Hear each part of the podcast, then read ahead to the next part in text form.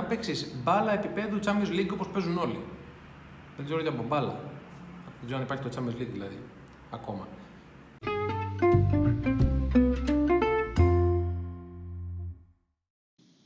Γεια σου. Είμαι ο Γιώργος Ευστρατιάδης και αυτό είναι το Brand Stories, ένα podcast του brandstories.gr. Στο brandstories.gr μπορείς να με διαβάζεις και εδώ να με ακούς.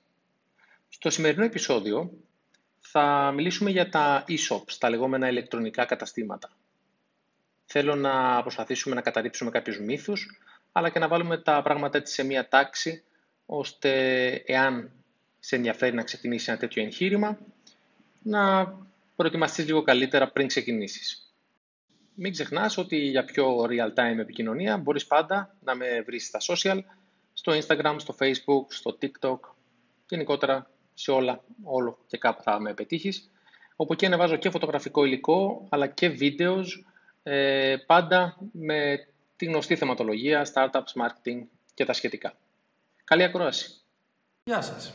Είμαι ο Γιώργος Στατιάδης και σήμερα μέσα από αυτό το βίντεο θέλω να πω κάποια πραγματάκια σχετικά με τα ηλεκτρονικά καταστήματα, τα λεγόμενα e-shops. Ε, εάν λοιπόν σκοπεύεις να ξεκινήσεις ένα τέτοιο κατάστημα με τέτοια προσπάθεια, ελπίζω να σε βοηθήσω λίγο να βάλεις τα πράγματα σε μία σειρά και να καταρρύψουμε αν μπορούμε κάποιους μύθους που ακούω όλο και συχνότερα. Λοιπόν, ε, καταρχήν έχω την γνώμη ότι οι άνθρωποι που ξεκινούν ένα ηλεκτρονικό κατάστημα χωρίζονται ουσιαστικά χοντρά-χοντρά σε δύο κατηγορίες. Είναι αυτοί οι επιχειρηματίες οι οποίοι έχουν ήδη ένα φυσικό κατάστημα και θέλουν να δημιουργήσουν την ψηφιακή του εκδοχή online.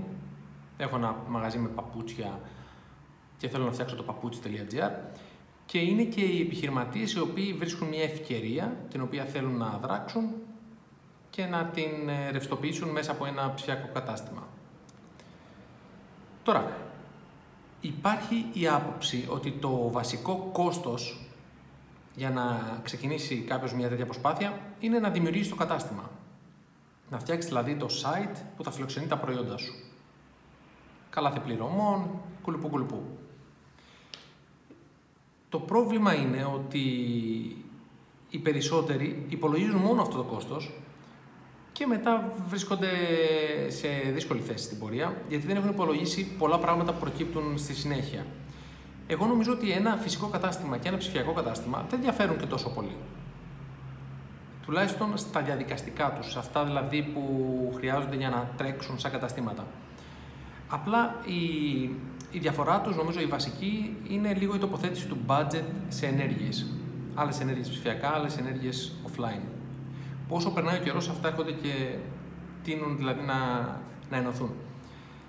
Όταν θέλει λοιπόν κάποιος να φτιάξει ένα, φυσικό, ένα ψηφιακό κατάστημα, ένα e-shop, είτε το κάνει outsource, δηλαδή βρει μια εταιρεία ή κάποιον προγραμματιστή τέλος πάντων να του το στήσει, είτε εκμεταλλευτεί αυτές τις λεγόμενες hosted λύσεις, πλατφόρμες δηλαδή που φιλοξενούν άλλα e-shops, Spotify, Spotify, Shopify, ε, Lightspeed, είναι πολλές αυτές οι πλατφόρμες. Ε, και στις δύο περιπτώσεις το κόστος είναι αρκετά χαμηλό πλέον. Για ξεκινάς ένα κατάστημα, έτσι. Δεν θα δώσεις 10 και 20 ευρώ. Είναι ένα κόστος, αλλά είναι ένα κόστος το οποίο είναι υποφερτό, δεν είναι κάτι τρελό. Και είναι και φάπαξ, τουλάχιστον στην πρώτη φάση. Για να στήσεις το κατάστημά σου και να πεις: Παιδιά, με το κλειδί στο χέρι μου, ανοίγω και σας περιμένω. Το πρόβλημα είναι ότι οι περισσότεροι έχουν την άποψη ότι ανοίγοντας ένα κατάστημα, ξαφνικά ο κόσμος θα το ξέρει και θα το επισκέπτεται συνέχεια και θα κάνει και αγορές, δηλαδή θα, θα πήξει στον κόσμο το κατάστημα αυτό. Πράγμα που δεν συμβαίνει ποτέ και δεν συνέβαινε ποτέ. Και δεν συμβαίνει ούτε στην πραγματική ζωή. Όχι ότι άλλη είναι ψεύτικη ζωή, τέλος πάντων. Καταλάβατε εννοώ, ούτε στον φυσικό κόσμο έξω. Αν είσαι ένα κατάστημα, πρέπει με κάποιον τρόπο να το γνωστοποιήσεις, να το μάθει ο κόσμος για να έρθει. Αυτό λοιπόν είναι ένα ένα πολύ μεγάλο κόστος το οποίο δεν το υπολογίζει συνήθως ο κόσμος. Θεωρεί ότι θα φτιάξω ένα site, θα πάρω το URL, θα το κοτσάρω στην κάρτα μου, στο μαγαζί και εκεί που έρχονται στο μαγαζί το φυσικό, τουλάχιστον στην πρώτη εκδοχή, σε αυτούς, για αυτούς θα ασχοληθώ περισσότερο, ε, θα δώσω την κάρτα μου, θα δω το URL πάνω, θα μπουν στο μαγαζί. Έλα όμως όταν ανοίγεις ένα ψηφιακό μαγαζί, ένα e-shop, δεν το ανοίγεις με σκοπό να μεταφέρεις το υπάρχον πελατολόγιο σου online, αυτό είναι τουλάχιστον χαζό. Γιατί ο στόχος είναι να υπάρχει διεπαφή. Δηλαδή, όταν έχεις τον άλλο στο κατάστημά σου, το πουλάς πολύ πιο εύκολα. Αν είσαι και καλός πολιτής, από το να τον έχεις ένα ψυχρό ψηφιακό σε μια οθόνη. Και δεν υπάρχει κανένας λόγος στο κάτω-κάτω να ανοίξει ένα ψηφιακό κατάστημα απλά για να μεταφέρεις τον κόσμο εκεί. Το θέμα είναι ότι ο, ο στόχος είναι να μεγαλώσεις το κοινό σου. Να απευθυνθείς σε άλλες πόλεις, σε άλλες χώρες. Πολλές φορές. Αυτό για να συμβεί λοιπόν χρειάζεται, τα, τα, χρειάζεται marketing. Χρειάζεται branding, χρειάζεται διάφορες τεχνικές και διάφορες ε, τακτικές, τις οποίες δεν θα αναλύσω προφανώς σε αυτό το βίντεο, ώστε ο κόσμος να μάθει για το δικό σου κατάστημα, να αρχίσει να αποκτά ε, το brand σου ένα credibility, δηλαδή να αισθάνομαι εγώ άνετα να βάλω την καρτούλα μου και να ψωνίσω, αλλά πριν από όλα αυτά πρέπει να το μάθω.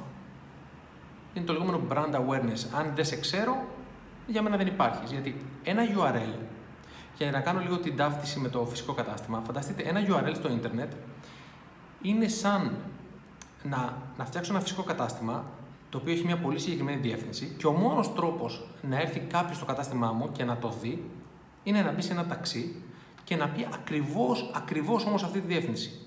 Αν τον αφήσει λίγο πριν, λίγο μετά δεν θα δει τίποτα. Και έρχονται εκεί μόνο όσοι ξέρουν τη διεύθυνση αυτή. Η αναλογία είναι περίπου αυτή. Οπότε υπάρχει ένας μεγάλος όγκος εργασίας που έχει να κάνει με το marketing, με τον τρόπο δηλαδή που θα μαθευτεί το κατάστημά σας online. Πέρα από αυτό όμως, κάτι που πάλι δεν υπολογίζουν οι περισσότεροι. Και ακούω πολύ συχνά αυτό το. Έλα, μωρέ, θα έχω το κατάστημά μου, θα φτιάξω και το online κατάστημα και on the site που λέμε πάλι στο χωριό μου, θα το καταφέρω. Θα φωτογραφίσω τα προϊόντα μου, θα τα ανεβάσω. Ε, σιγά σιγά θα έρθουν κάποιε παραγγελίες, ο ίδιος θα τις πακετάρω. Δεν υπάρχουν αυτά. Το 2019 τα καταστήματα υπάρχουν, έχουν, έχουν ανέβει level τρελά. Δηλαδή, βλέπεις καταστήματα ψηφιακά και σου πέφτει το σαγόνι. Δεν μπορείς τώρα εσύ να βγεις με μπακάλικο online και να περιμένεις ότι ξαφνικά θα, θα πάρεις με κομμάτι από την πίτα. Δεν, ε, δεν, δεν τίθεται καν θέμα. Θα πρέπει να παίξεις μπάλα επίπεδου Champions League όπως παίζουν όλοι. Δεν ξέρω για από μπάλα. Δεν ξέρω αν υπάρχει το Champions League δηλαδή ακόμα. Ελπίζω να μην είπα μπαρούφα. Τέλος πάντων, το πιάσατε το νόημα. Και ξεκινάμε. Φωτογράφηση προϊόντων. Δεν θα την κάνει εσύ με το κινητάκι σου. Το 2019 δεν επιτρέπεται αυτό. Θα κάνεις επαγγελματική φωτογράφηση. Το λιγότερο που έχεις να κάνεις, το λιγότερο που έχεις να κάνεις για αυτόν που θα έρθει στο, στο κατάστημά σου online να ψωνίσει, είναι να του παρουσιάσεις το προϊόν με μια καλή φωτογραφία. Αν όχι δύο ή τρεις ή και βίντεο. Γιατί πλέον έχει ανέβει το level. Δεν γίνεται δηλαδή μια φωτογραφία από το κινητό σου να κάνει δουλίτσα. Τώρα, αποθήκες, παραγγελίες. Δεν γίνεται να τα κάνεις εσύ. Ειδικά όταν τρέχεις και ένα φυσικό μαγαζί παράλληλα. Δεν γίνεται. Θα είσαι, είσαι ανεπαρκής. Είναι ο χρόνος σου τόσος λίγος που δεν θα μπορείς να το κάνεις. Χωρί το marketing που είπαμε πριν, το οποίο πάλι δεν μπορείς να το κάνεις εσύ, ούτε ο ανιψιός σου που είναι αστέρι στο Instagram, τα ξεχνάμε αυτά. Αν θες να ξεκινήσεις μια επαγγελματική προσπάθεια online, θα πρέπει να είναι επαγγελματική σε όλα του. Παίρνει ένας πελάτης. Θέλει να κάνει ένα παράπονο. Θα πάρει τηλέφωνο. Ποιος θα το σηκώσει; Πρέπει να έχεις κάποιο άτομο λοιπόν να σηκώνει, να παίρνει τα παράπονα, να παίρνει τις, ε, το feedback. Μια παραγγελία που στάλθηκε δεν έφτασε, το πακέτο επέστρεψε, λάθος προϊόν, λάθος νούμερο. Ποιος θα διαχειριστεί όλα αυτά; Αποθήκη, τι έχει φύγει, ποια νούμερα υπάρχουν, να ενημερωθεί το site. Αυτά δεν μπορεί να κάνει ένας άνθρωπος ο οποίος τρέχει παράλληλα ένα άλλο μαγαζί. Αυτά είναι σφαίρα της φαντασίας. Αν, εάν πραγματικά έχεις στο μυαλό σου να κάνεις μια πραγματική προσπάθεια online, υπολόγισε τα όλα. Χρειάζεσαι κόσμο, άτομα, χρήμα για τα άτομα και χρόνο. Γιατί το κατάστημά σου όταν θα το ξεκινήσεις δεν θα είναι την πρώτη μέρα κερδοφόρο, μετά τον παραγγελίες στη day one. Υπάρχουν τρόποι να το γνωστοποιήσεις γρήγορα, αλλά και πάλι θέλει χρόνο και θέλει και λίγο χρήμα. Οπότε, αν δεν έχεις υπολογίσει όλα αυτά στο budget σου, είναι πιθανότερο να συμβεί αυτό που συμβαίνει στο 95%. Βάζω ένα 5%. Γιατί πλέον ο κόσμος έχει και γνωρίζει. Στο 90% να πω, μην είμαι και ακραίος, των περιπτώσεων που άλλος ανοίγει ένα κατάστημα, το βγάζει online, τρώει ένα εκατομμύριο ώρες για να το στήσει, γιατί δεν του αρέσει το ένα. Έχει, εν τω μεταξύ είναι και αυτό. Παίρνεις έναν ειδικό να σου φτιάξει ένα online shop. Υποθέτω ότι παίρνεις έναν ειδικό. Ε, θέλω να ελπίζω. Και δεν τον αφήνεις να κάνει, δουλειά, να κάνει τη δουλειά του. Δεν σου αρέσουν τα fonts, θες να αλλάξεις τα κουμπάκια, θες το μενού να πάει από εδώ. Βγάλ το το ρημάδι στον αέρα, να δεις αν δουλεύει.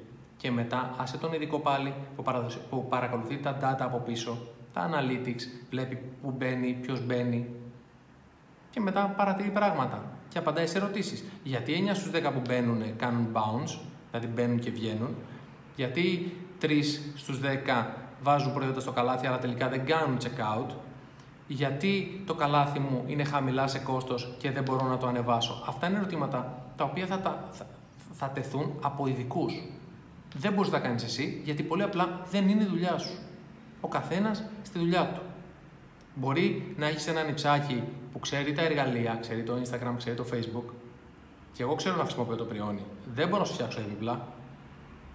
Ούτε το πριόνι δεν ξέρω να χρησιμοποιώ, αλλά παράδειγμα. Καταλαβαίνεις τι εννοώ.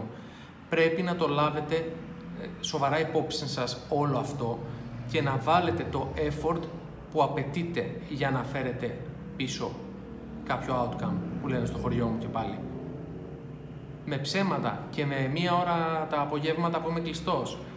Τα Σάββατα το πρωί να κάνω τη φωτογράφηση με το κινητό μου και ένα site, και ένα site λέω, και ένα φως που πήρα από το Alibaba ε, 15 ευρώ. Δεν γίνεται δουλειά. Έχει ανέβει πολύ το level, ο ανταγωνισμός είναι τρελός και θα πρέπει να είσαι και εσύ τρελός αν νομίζεις ότι με 2.000 που έδωσες για να, να φτιάξεις ένα e-shop θα ανέβεις online και θα πάρεις κομμάτι από την πίτα.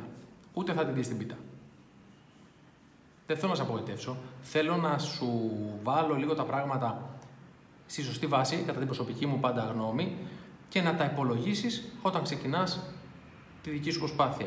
Και αναφέρομαι κυρίως σε αυτούς που έχουν και φυσικό κατάστημα, γιατί από αυτούς κυρίως ακούω τέτοια πράγματα, και όχι στους άλλους που ξεκινούν μόνο το online shop, γιατί αυτοί που ξεκινούν μόνο το online shop, στο κάτω-κάτω, ακόμα και αν το πάρουν όλο πάνω τους, έχουν τον εαυτό τους 12 ώρες την ημέρα, 15 ώρες την ημέρα στη διάθεσή τους. Κάτι είναι και αυτό. Πάλι δεν φτάνει, αλλά είναι πολύ περισσότερο από το να υπολογίζω να τα κάνω όλα εγώ την Τετάρτη απόγευμα που είμαι κλειστός ή την Κυριακή που αντί να πάω το παιδί μου ας πούμε, στην, στην παιδική χαρά, θα κάτσω να φωτογραφίσω με το κινητό μου το, τα ρούχα ή τα παπούτσια ή τα οτιδήποτε πουλάω. Ελπίζω να μην σα απόγοητευσα. Ο στόχος μου είναι να. Επειδή έκανα μια τέτοια κουβέντα πριν από κάνα δύο μέρες με ένα φίλο, ο οποίος είχε ένα πελάτη, αυτός φτιάχνει site τέλος πάντων, και είχε ένα πελάτη που του φτιάχνει το e-shop και του είχε φάει το, το, το, το κεφάλι εδώ και τρεις μήνες. Αλλάζουν γραμματάκια, αλλάζουν τέτοια. Τα... Α τον ειδικό, τον ειδικό, αυτόν που ξέρει να σου φτιάξει το site, στο branding το δικό σου, με τα, με τα βασικά χρώματα. Δεν σου λέω να είναι, να είναι το γούστο σου, ok, αλλά το που θα μπει το checkout, που θα μπει το καλάθι, έχουν λυθεί αυτά. Όλος ο κόσμος ξέρει που το καλάθι. Πάνω δεξιά είναι το καλάθι. Δεν μπορεί να το βάλεις όπου θες. Το UX κατά ένα πολύ μεγάλο ποσοστό έχει τελειώσει. Υπάρχουν συγκεκριμένα πράγματα, ειδικά στο online shop. Ping. Το τηλέφωνό σου, πάνω, δεξιά. Το περιμένει ο άνθρωπος. Το που θα μπει μέσα θέλει να δει το τηλέφωνό σου, αν θέλεις να έχεις τηλεφωνική επικοινωνία. Δηλαδή υπάρχουν κάποια πράγματα τα οποία δεν σηκώνουν κουβέντα. Δεν είναι θέμα design. Το κατάστημά σου πρέπει να είναι λειτουργικό. Όχι μόνο όμορφο. Μπορεί να είναι και λειτουργικό και όμορφο. Αλλά το λειτουργικό κομμάτι θα πρέπει να το εμπιστευτείς στον ειδικό. Τον οποιοδήποτε ειδικό εσύ επιλέξεις. Αυτά.